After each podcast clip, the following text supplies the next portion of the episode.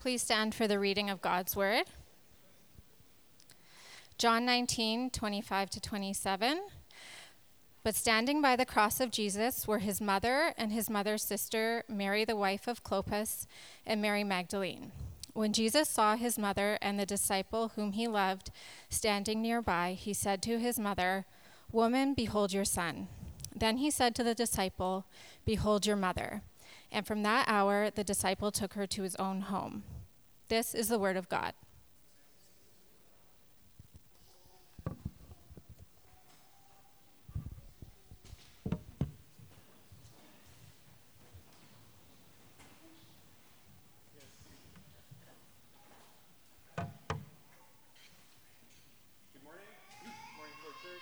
Please uh, take a seat. Um, my name is uh, Dale, for those I haven't met, and for Brian, good to see you again. Um, one of your uh, elders uh, here, and it's my privilege uh, to be up here and sharing God's uh, word with you today. We're continuing on with the, the seven sayings, the cries of the cross from Jesus himself. And as Sarah just read, Women, behold your son, and behold your mother. But before we dive into the passage, um, I just want to tell you about an encouraging update that we of the shore have been participating in regarding uh, Alpha. So each Tuesday, uh, myself and as often as can, Jordan and Jer have been joining, and we've been partnering with Encounter Capilano. That's the campus student ministry for uh, Capilano University, and we've been supporting them as they've been running through the Alpha videos, having a lunch a meal together. And we, have had, you know, a ranging of like 12 to 16 students uh, each week, so praise God. And so, if you've done an alpha, most what you often do is try to have an alpha weekend. And you know, maybe you would go out to a retreat center or uh, a camp. Um, but the big idea is to try and have a bit more of a time away from the regular place that you meet and, and get through a few talks. And so uh, we did that at my house just uh, the, the weekend uh, past. And so, um, as per the photos that you're going to see here in a moment, we had up to 20 students in my house on uh, Friday night listening to an alpha talk on how does God guide us. And yeah, just like it's, it, was, it was really rich. Uh, there was great one-on-one discussions. There was uh, group discussions. We gave away three Bibles um, on that Friday evening. And I think the, the most encouraging story of all was there were two young ladies, uh, kind of quieter, and so I went up to them and asked them, you know, their names. And, and uh, one of them, it was literally her first full day in Canada from India. We, she had her first meal in our home, going through Alpha, going through how God guides us, because her friend from India had come just a week earlier and had invited her. This is what God's doing. Thank you, Shore Church, for the partnering that we're doing. We're using um, our Alpha budget to, to do this with Encounter Capilano and then and then not as many came on the Saturday, but those that did come were like, we have to find a way to show these videos about who is the Holy Spirit. So they're working on how they can actually get to those that missed the Saturday. Uh, so, so praise God for all that. And then last part of the fruit is um, in this kind of growing relationship we're having with Capilano University. Uh, Jordan made a good announcement, um, uh, and Hallie and all those involved in young adults. I think about four of them uh, showed up for our young adults, and so kind of that's just great. So so, with that, um, I'll uh, bring our attention to, to God's word and, and this week's cry on the cross. Before I get going in, in the sermon part, I, I do want to g- give credit to uh, a book. Uh, this book is called Cries from the Cross. It, it's a journey into the heart of Jesus. And so, uh, some of the thoughts that are coming through the sermon, I, I, I do believe came from my, my, reading, or at least were sparked uh, and encouraged in, in, in the faithfulness that the author here had. So Jordan two weeks ago and Norm last week, they've, they've given you a really good context of like what is a Roman crucifixion. So what I wanted to just remind us in our minds though is really how much pain and agony Jesus has already gone through. Like how much suffering has Jesus gone through before we hear these cries of the cross for this week? So in your mind, think now like up to 24 hours till we get to these sayings of Jesus. Listen to what's happened. He's been exhausted in holy prayer with his father in the garden. He was betrayed with a kiss by one of his own disciples. He was arrested based on false accusations. He was tried multiple times by Pilate and Herod.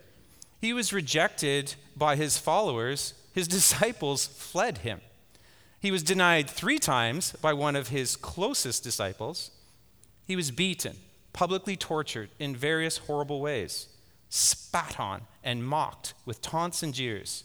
He, tried to bear his own cross, but by that time, God needed Simon of Cyrene to help bear the cross, hung by nails, staked to a cross, crucified, and as we heard last week, with seasoned criminals.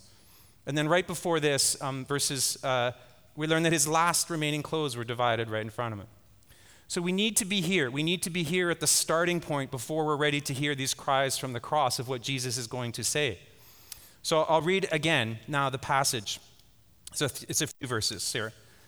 So, but standing by the cross of Jesus were his mother and his mother's sister Mary, the wife of Clopas, and Mary Magdalene. And when Jesus saw his mother and the disciple whom he loved standing nearby, he said to his mother, Woman, behold your son. Then he said to the disciple, Behold your mother. And from that hour, the disciple took her to his own home. Pray again. Father God, I, I thank you for um, what you've already done in, in preparing ourselves to be encouraged by this passage, this rich discovery of truth about your son Jesus, having gone through, like we just reminded ourselves, what he had been already walking through in pain and suffering on our behalf. Um, God, help us relate to Jesus and, and, and his humanity in this, but also see him as King Jesus and Savior.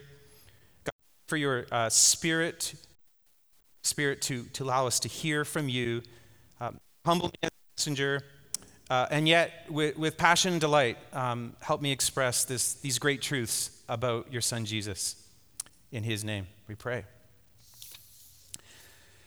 So, now as you consider this unselfish act that Jesus is displaying here, and we hear these compassionate words to his mother and to his disciple whom he loved, please consider, as you think again, Jesus is divine, but Jesus in his humanity, like he has all the reason. Jesus has all the reason to remain silent. I mean, he chose to do that through his trials. But he is, he is laboring and he is making sure he's fulfilling the scriptures that are still happening, as, as we heard, on the cross. Why? He's doing this for our benefit. He's blessing us with these kind words and reminding us as brothers and sisters in Christ of some family responsibilities. It's a bit of a story. So, as a, as a, as a new believer, uh, a while ago, but even, even before that, a while ago, I was an athlete once upon a time. Uh, maybe that's where Jared, Jordan, and all the preachers here have something in common. But I decided to go to, to Calgary to an Athletes in Action camp, and it's called an Ultimate Training Camp. The UTC is what they call it. And what it is, it's a, it's a five day intensive training camp where you're intentionally trying to figure out how do I bring in my biblical principles into my sporting life of, of choice. And then the highlight of the UTC is at the very end, you do a 20 hour continuous sports marathon. So it's been described as others, uh, the UTC, as the toughest 20 hours of their life, pure exhaustion, and absolutely life changing. So, what is amazing about the 20 uh, hour marathon is it, it, draws you for sure to your weakest point physically. And, and mentally, the, the leaders that were trying to help you say, hey, identify with your Lord, humble yourself. This is not about your peak athletic performance. This is about as you labor and you get more and more tired and more exhausted, you're, you're trying to still worship your Lord. And again, I'm a new believer. So, you know, in my kind of athletic capacity, another way we gained points on my UTC team was doing push ups in between the sports. And so that's kind of where I gained some ground uh, for, for my team. But the real, the real memory I have is how what they did in those last so in the oh through the 20 hours you go from sport to sport, the leaders are reading those scriptures about Jesus in the garden, about being you know, arrested. And so you're walking kind of a little bit through, you're getting a lot more empathy and understanding of what Jesus went through. You're not sleeping, you're not having enough calories for all the sports. Just a tiny bit, I think, of kind of the exhaustion and some of the suffering that Jesus identified with. So, so it was through that, you know, through my agonizing and my muscular pain as a new believer, this is when I really started to understand what did my Lord go through? Because he went through way more than what I just did. Um, and then at the very end, it, it, you, you actually, they bring like a piece of wood, like you can picture this, and, and, you, and the last sport is you walk up a hill. like you're really trying to put yourself in the moment of what Jesus did. And so, what the loving Father did is he, he grew my understanding in that camp about how much Jesus loved me through even more than I could imagine in terms of humiliation and suffering on the cross. All again for our benefit, all for us, so that what we would know is like scriptures would be fulfilled, and I would better understand, you would better understand in this example of his perfect and sacrificial love for us and the dying on the cross for our sins.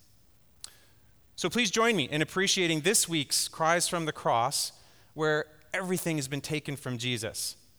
So we, we learned as we started the seven sayings that, you know, first, he's already provided an opportunity for forgiveness for his enemies.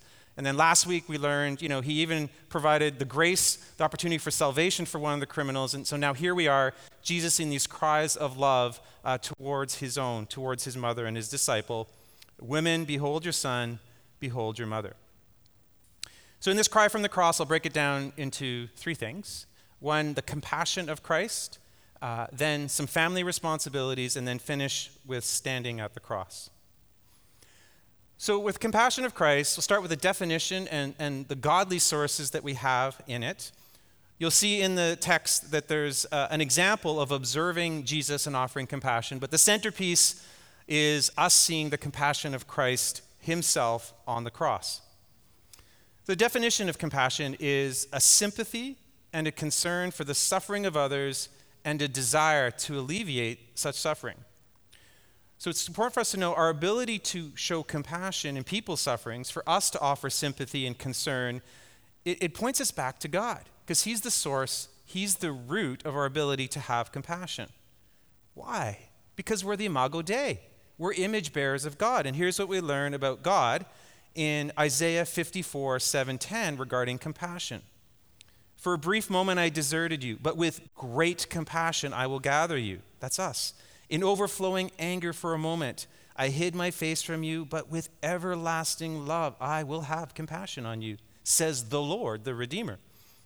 For the mountains may depart and the hills be removed, but my steadfast love shall not depart from you, and my covenant peace shall not be removed, says the Lord who has compassion on you. We have God's everlasting and steadfast love as our source of compassion. And then we see it modeled by Jesus in these verses. So prior to his crucifixion, we see him alleviating people's suffering through healing. That's what we see here in Matthew 14. Uh, 14, he had compassion on them and healed their sick. And a very similar verse is Mark uh, 6:34, starts off identical, but what we see him now here is as a good shepherd having compassion. This is a model for us. And they're very fitting now uh, for today's passage. In Luke 7:13, we read that Jesus loved a widow. Remember, Mary is a widow, and he actually raises a son, and we're going to see about Jesus as an earthly son in a moment. Um, but he raises that son uh, from the dead because he had compassion on her, her being the widow in this case. And then what about the Holy Spirit? Well, we read in Galatians 5 2, we're, we're taught that the fruit of the Holy Spirit, so these would be the attributes that we can have access to in terms of compassion, are there for us the fruit of love, kindness, and goodness. So, as followers of Jesus, as image bearers of God, and with the Spirit, we are called to have compassion on one another, as it says here in Colossians 3:12. Therefore, as God's chosen people, holy and dearly loved, clothe yourselves with compassion, kindness, humility, gentleness, and patience. So that's the definition. That's the source of compassion. Now I want us to see the example of compassion of those who are observing Jesus. Let's reread John 19, 25. But standing by the cross of Jesus were his mother and his mother's sister, Mary, the wife of Clopas, and Mary Magdalene. Okay, so how does simply standing at the cross become an example of compassion? Well, to understand it, you need to see how courageous the compassion of these four women are. And to do that, you can say, well, who's not there? And who's not there, as Mark 14 50 tells us, is all the disciples have left him and fled. So, so we know something has happened in John's heart that he's kind of come back because he's there, he's described as being there as well. But you know, we're down to 11 disciples, one's there, but where are the other 10 disciples? So you can start to see that the woman actually just being there is a, is, is a part of how they're expressing compassion. Jesus gets to see them. The 10 disciples are nowhere, as we're, we're, we're told here, in the vicinity of, of the cross.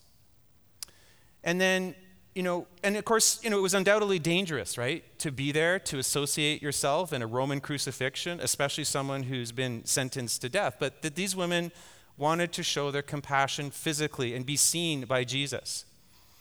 And at first I was thinking, you know, but they don't say anything and but but that silence is still showing compassion when you compare it to the the mockers, the enemies, those that are spitting on him because they're there, they're at least doing what they can in terms of a physical support for him showing some uh, compassion. And then we've kind of moved the cross here on purpose because there's one more observation. Um, and it's the joy, I guess, of, of being asked to preach is, is you, you spend time in the Word. And I went through all the gospel accounts. So in Matthew, Mark, and Luke, these four women, and they're given kind of different descriptions, but they're the same women, but they're described as standing, but they're, but they're watching and they're looking at a distance. And here in John, we have the words, but now they're standing by the cross. They're standing nearby.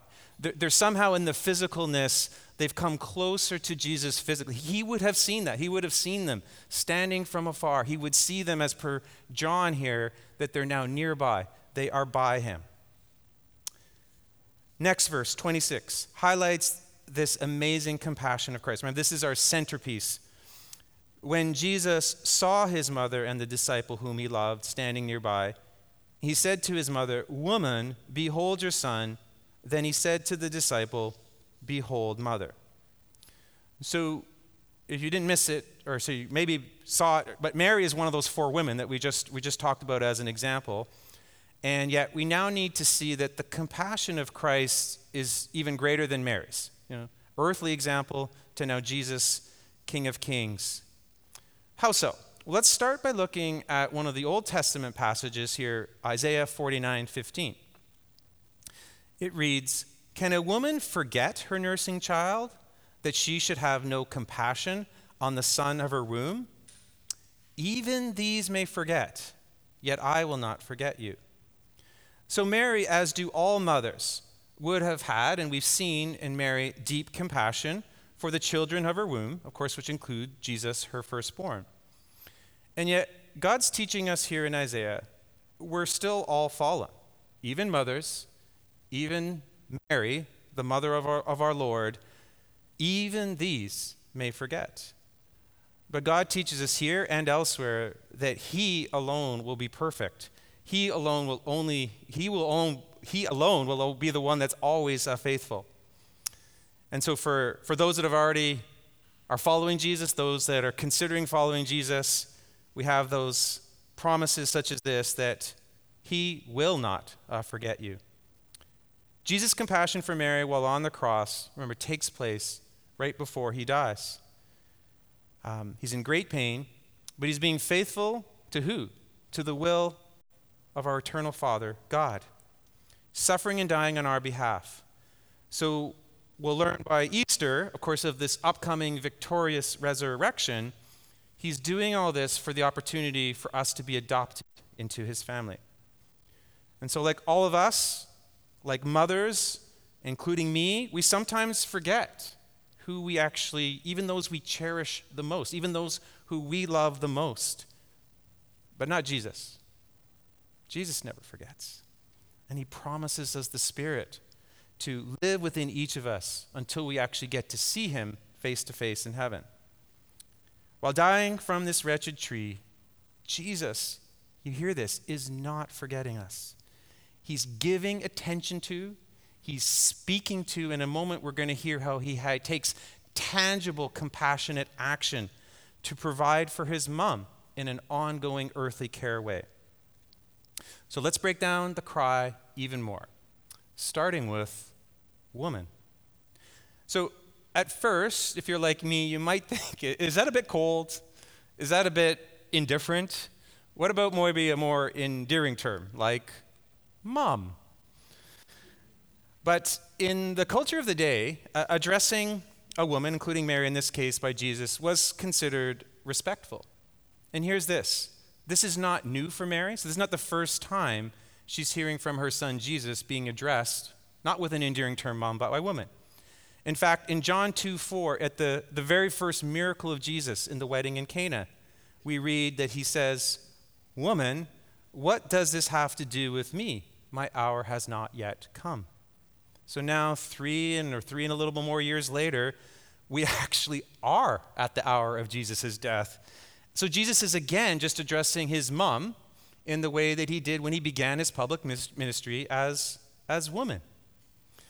But here's the thing at this time, at the hour of death, it's even more important that he doesn't use an endearing term such as mom. Why? Because we have to see it from Mary's perspective.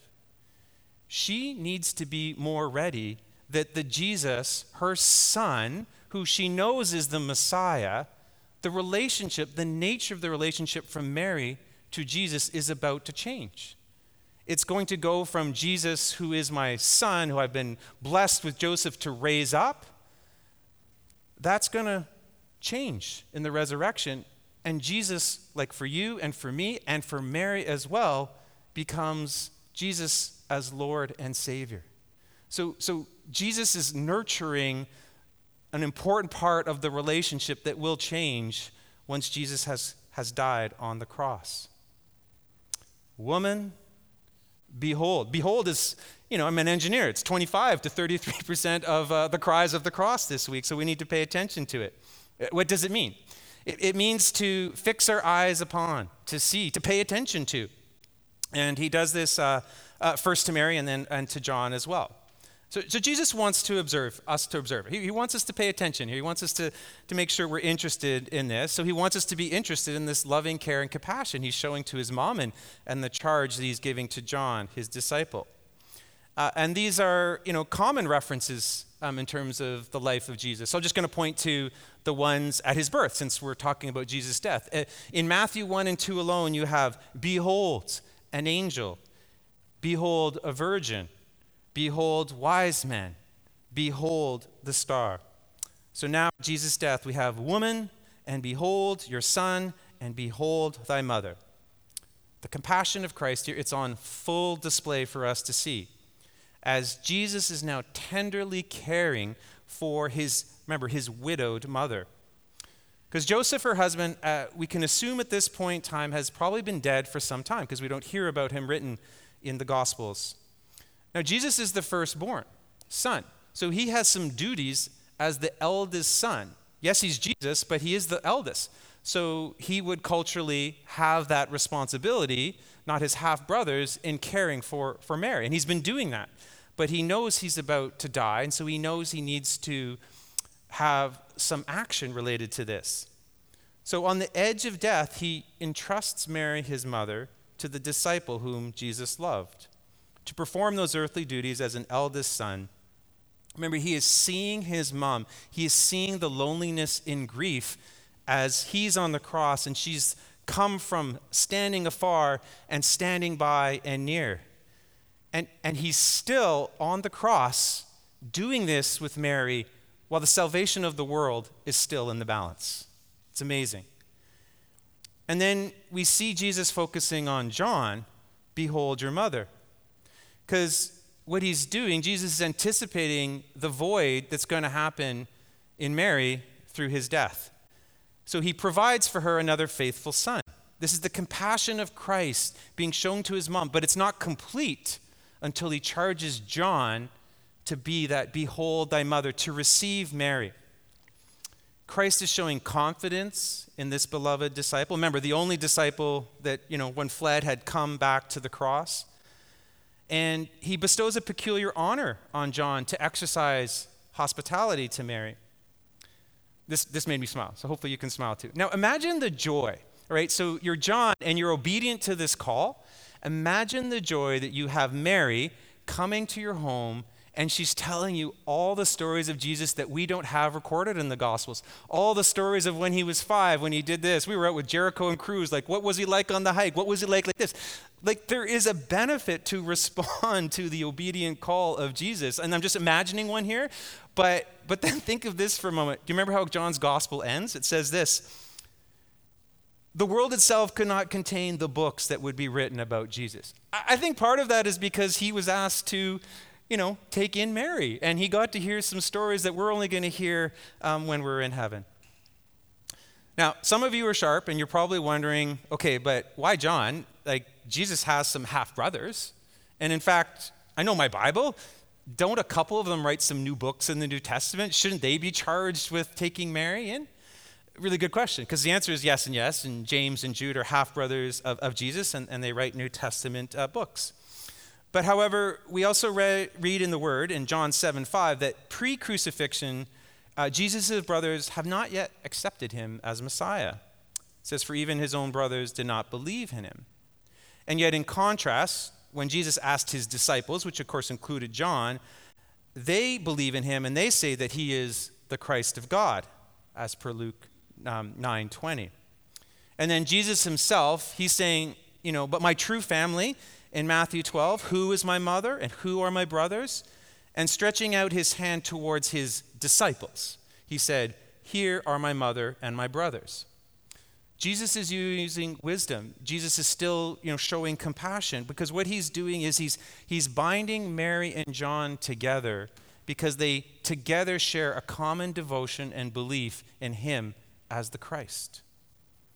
So, in summary, on the compassion of Christ, we see our Lord not just managing the pain and agony, that undescribable agony on the cross. We see him thinking of others in this intense pain and anguish. And again, after providing forgiveness for enemies and offering salvation to one of the criminals, he's, he's pouring out in compassion to meet the needs um, within his own family and those he loves. So, next section family responsibilities. So, by providing for his own, we do learn some things about Jesus in us fulfilling out our family responsibilities. What I also want you to hear here in this cry of the cross, because we're going in order, is there's one coming in a few weeks, which is Jesus saying, It is finished. So remember, there's this compassion of Christ, but there's also these family responsibilities that Jesus is taking care of. Jesus needed to do this before he could say, It is finished the timing here is also important. So I'll go through four examples of family responsibilities we see in this passage a child to a parent, a mother to a child, a father to a child, and then within the family of God. So, starting with a child to a parent, this is Jesus to his mom. Christ is teaching us that children are to provide, they're, they're to think about the care of their aging parents. This builds off the fifth commandment to honor your father and your mother. So, Jesus, again, he's completely God, but he's like us. He's in the flesh, so he's not neglecting his earthly duty to care. As a, a, a, for he's a single parent family home here in our context, and he's the eldest son. So we're to imitate this filial duty, this filial affection, this filial love. And so, yes, my word of the week is I didn't know this word filial, F I L I A L. And if you do Wordle, which I don't, I'm sorry, it's six letters, so it doesn't fit, so it doesn't help you there. But what is filial? It's, it's the love of a child for a parent, a strong, positive emotion of regard and affection. So now that you too know what filial is, what an example of filial love we have in Christ through these cries on the cross. Second family example. So, Mary, as we know, is standing by Jesus, but there's also a family responsibility that we're seeing here. I've talked about the compassion of Mary in the example, but, you know, in the standing by her son Jesus, it's like a good mom. Like, I'm, I'm an advocate for my son Jesus. I'm not saying anything, I'm in the, we, we know that, but he, she is saying in terms of the those that are mocking him that I know him to be innocent. I'm here for my son. I'm going to endure like she's got her own anguish, but she's pushing her way through to actually be there seeing her son crucified. And that's by the strength of God. She's she's also saying, "Jesus, I see that you're not to be obedient to me. You're not to just come off the cross and, and, and hug me because she's seeing Jesus doing the will of the Father in accomplishing salvation work. This is where you know it's important because Mary, just like us, there's nothing special. She too needs Jesus to stay there on the cross and die for her sin so she can receive forgiveness and she too on the third day can see him as the risen Savior. And speaking of fathers, I, would like to offer in this case, in the third family responsibility, it's an observation because we don't read Joseph mentioned in this passage. But I'm going to stitch together a few verses, which to me feels like it's highlighting that there's the family responsibility of a father to a child. So we went through Ephesians. Remember that? In Ephesians 6 4, uh, we were taught that fathers are to bring up our children in the discipline and the instruction of our Lord. And then in Proverbs 4 1 2, from a son's perspective, um, we read that you know, there's supposed to be a receiving in the heart of the value of holding fast to a father's teaching. So in our case, Joseph is knowingly, as, a, as long as he was living and Jesus was under his roof, should be instructing him into God's teaching in his inspired word at the time. And Jesus knows his scripture, so he knows Proverbs 4 and knows that as a son, I'm supposed to value and listen to my earthly father. So, and then in Luke 2, we read when Jesus, needing to be faithful to his eternal Father, stayed behind in Jerusalem to be in the temple. But then we read there's a reconciling between Jesus and his parents, and it says to us, Jesus was submissive to them. That's exactly like what we read and was preached well in terms of Ephesians, in terms of the, the Son receiving what the Father is instructing in terms of the Word of God. And we know in Matthew 1:19 that Joseph is described as a just and righteous. So we can believe that Joseph is knowing he's from his eternal father what he so he needs to be doing to teach teach Jesus his son, even though he knows Jesus, of course, is the Son of God. So when you stitch it all together, the observation I'm just making here is that Jesus, Jesus' obedience to fulfilling that filial duty to his widowed mother, he would have known what was right and compassionate as the Son of God, but I would say it was complemented, it was reinforced through the teaching of Joseph to his son to say, When I pass away, this being Joseph, Jesus, you're the eldest son. You're going to have a responsibility to take care of your mother. This is, should be a word for us as fathers in terms of are we teaching and instructing our kids about that. So the last uh, relationship, um, sorry, family relationship is within us as the family of God. So that comes out of verse 27. And from that hour, the disciple took her to his home. So, what you notice here in this disciple of Jesus, John, is the immediacy of him taking on this Christ command to take and embrace the mother of, the, of his Lord into his family. We don't read here that John objected to the extra cost, the extra expense it would be.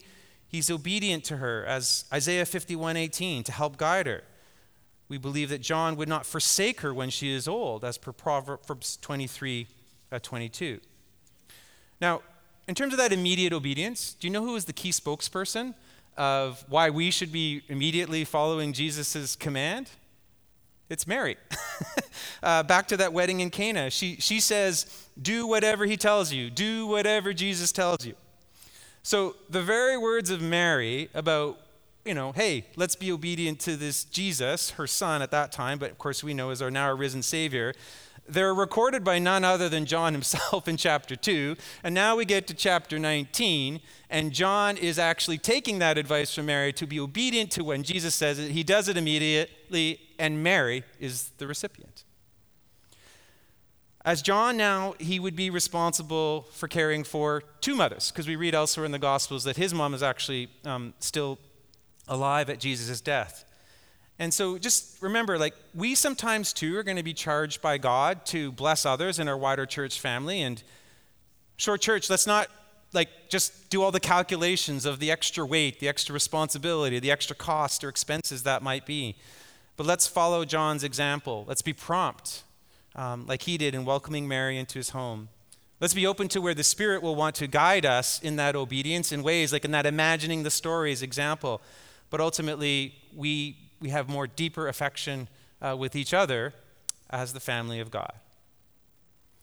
So, to close out on the last section here, standing at the cross, uh, again, kind of right from this book, there are some great questions uh, that come up as you now think about what we've just learned in these cries from the cross for Jesus. So if we had been there, how close, how close would we have been to standing to the cross? Nearby or at a comfortable distance? Would we have been imitated by the mob, or would we have gladly let the angry rabble rousers know that we were followers of the man that was hanging in the middle cross? Would we stand nearby if the cross cost us as much as it cost Christ? Shore Church uh, guests, we stand at the cross knowing that the Jesus who made these cries, who had compassion to his mother, who charged his beloved disciple to take his place in his family duties, he is, though, now no longer on the cross. Jesus has risen from the dead. He nailed our sins to the cross, all of our sins, past, present, and future. He was the perfect sacrifice. He paid the penalty. As Jordan said, he, he paid the penalty for the missing of the mark towards our holy God. We didn't do anything to earn this. All we've done if you're a believer of Jesus, is, is accept it by faith and receive it. Now we're called to, to bring him glory, and we're called to share this gospel, this, this good news to others. Uh, if this is good news to you, or if this compassion of Christ, Christ is um, described to you, is, is prompting you to, to wonder, to, to ask the question of, I'd like to learn more about accepting Jesus as my Lord and Savior. Uh, myself, the prayer couples, we'd be glad to invite you into a prayer and, and discover this amazing God that wants to have a personal relationship with you. In the meantime, in following Jesus and in being part of the family of God, we too are asked to leave behind our selfish plans, ambitions. But as brothers and sisters in Christ, we, we stand at the cross and we're also later on instructed to pick up our own cross so that we're dying to ourselves like Jesus did. And we too are, like Jesus did, looking to the will of the Father. And to go along with that, there's this great quote by Dietrich Bonhoeffer. He said, When Christ calls a man, he bids him come and die. It's the same death every time death in Jesus Christ, the death of the old man at his call. Only the man who is dead to his own will can follow Christ. As we stand at the cross, let's see it afresh selfless devotion, sacrificial compassion. Let's not be in the shadows, but let's stand by the cross. Let's accept and surrender to any family responsibilities Jesus is placing on us as a parent to a child, a child to a parent, or within us as the family of God, at work, in our homes, in our neighborhoods. Let's embrace being at the cross as our new way of living, living, sorry, so what? So that the hurting world that's still around us sees in us that we're pointing to Jesus. We're trusting in Him alone. We look to Him steadily as our Lord. And to find here, like, and like Jesus, as we continue in our living, that we will be faithful all the way through to our dying. And He won't call us to John the disciples home, but oh, He will eventually call us home to this amazing and glorious eternity with Jesus and Abba Father. As per the great hymn, I'll cherish the old rugged cross till my trophies at last I lay down. I'll cling to the old rugged cross and exchange it someday for a crown. Amen. Um, Shore Church, we're going to now respond in uh, worship, uh, communion, and prayer. So, just to, um, we talked about the family of God, so communion. Um, if you're not yet a believer in Jesus, this is for us as the family. So, just uh, allow us the time to do this, and we'd love to explain it more. But this is our opportunity, Shore Church, to be reminded again of this amazing work and sacrifice Jesus has done on our behalf. That ultimately, you know, on the cross, that was Jesus' body and his blood broken for us and so, as God leads you in terms of just the awe and the wonder that we should have in that, or the call to repent and remember that the forgiveness of sin is there again for you on the cross, uh, let's do that together. Uh, let me close in prayer.